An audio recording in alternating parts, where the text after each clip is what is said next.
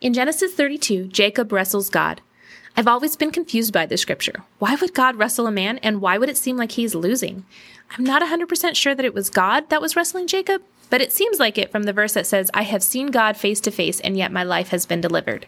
The passage starts out with Jacob preparing to meet his brother Esau many years after stealing both his blessing and his birthright. Jacob is terrified, so terrified that he calls on God to protect him. But just in case, he makes a plan to send lots of gifts to Esau, split up his family, and send his wives and children on ahead of him.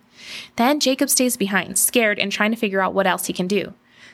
I would like to say, shame on you, Jacob. You prayed and then you just acted like God would not help you, and you did the most cowardly thing you could and sent your young family ahead to protect you from your impulsive, violent, murderously angry brother. How could you?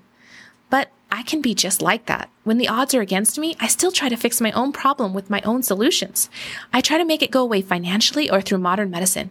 I try to get other people's advice and Google all the keywords. In fact, I'm currently on a medication that I try to convince myself is helping with one medical condition. But if I'm being completely honest, I wanted to protect me in case God didn't really heal me last summer.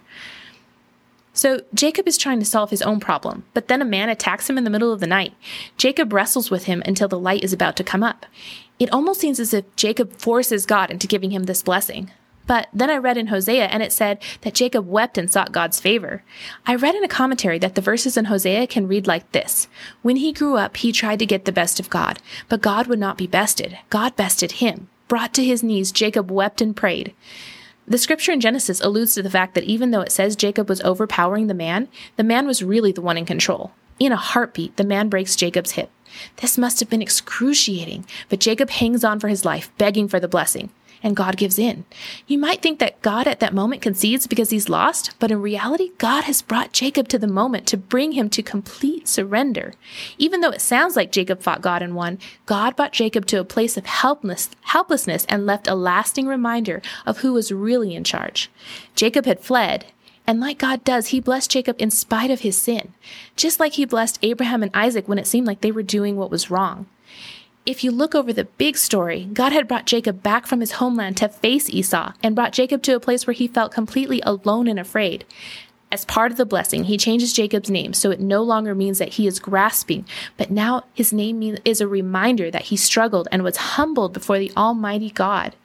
And it's a huge shift in Jacob's life. And instead of in his own might and manipulative power on two good legs, Jacob now called Israel, limps toward Esau with the peace of God in his life. A few weeks ago, I had tried to start exercising again, the first time since I was healed back in July. At first, it was no problem. I was tired and sore, but then my joints started to ache. Not a normal being out of shape soreness, but the type of ache that used to signal that I was getting an inflammation flare and it was going to be an excruciating week. I was so scared. I had already started that new medication, and before this, everything had seemed to be great. I was terrified that my health was crashing again and that what I thought had been healing had only been temporary relief and was now over.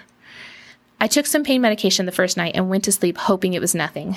But the second night, I was up almost the whole night in pain, too much pain to sleep. Around one or two in the morning, I finally got serious about praying and I wrestled with God for at least an hour. God, why would you heal me only to have it derailed when I finally was trying to get healthy again? Please, God, please heal me again. Take away this pain. I am desperate. I can't do this again. But God, I trust you more than I trust me. And even though it was awful and debilitating, I know I grew so much closer to you. But please, please take this pain away. And if not, help me to continue to trust you and to persevere. And the pain began to subside. I fell asleep, still in a little pain, but much less. I woke, up in the morning pain free and extremely grateful. I wish I could tell you my fear of that pain is gone, that I trust God 100% and that there's no more doubt in me. But there is. But I know even more now that it is God that holds my life in his hands, and he will wrestle with me to draw me to himself, even if it is debilitating. It is more worthwhile that I grow closer to him in this life than stay the same mess that I was when he rescued me. Let's pray. God, I trust you more than I trust me. Amen.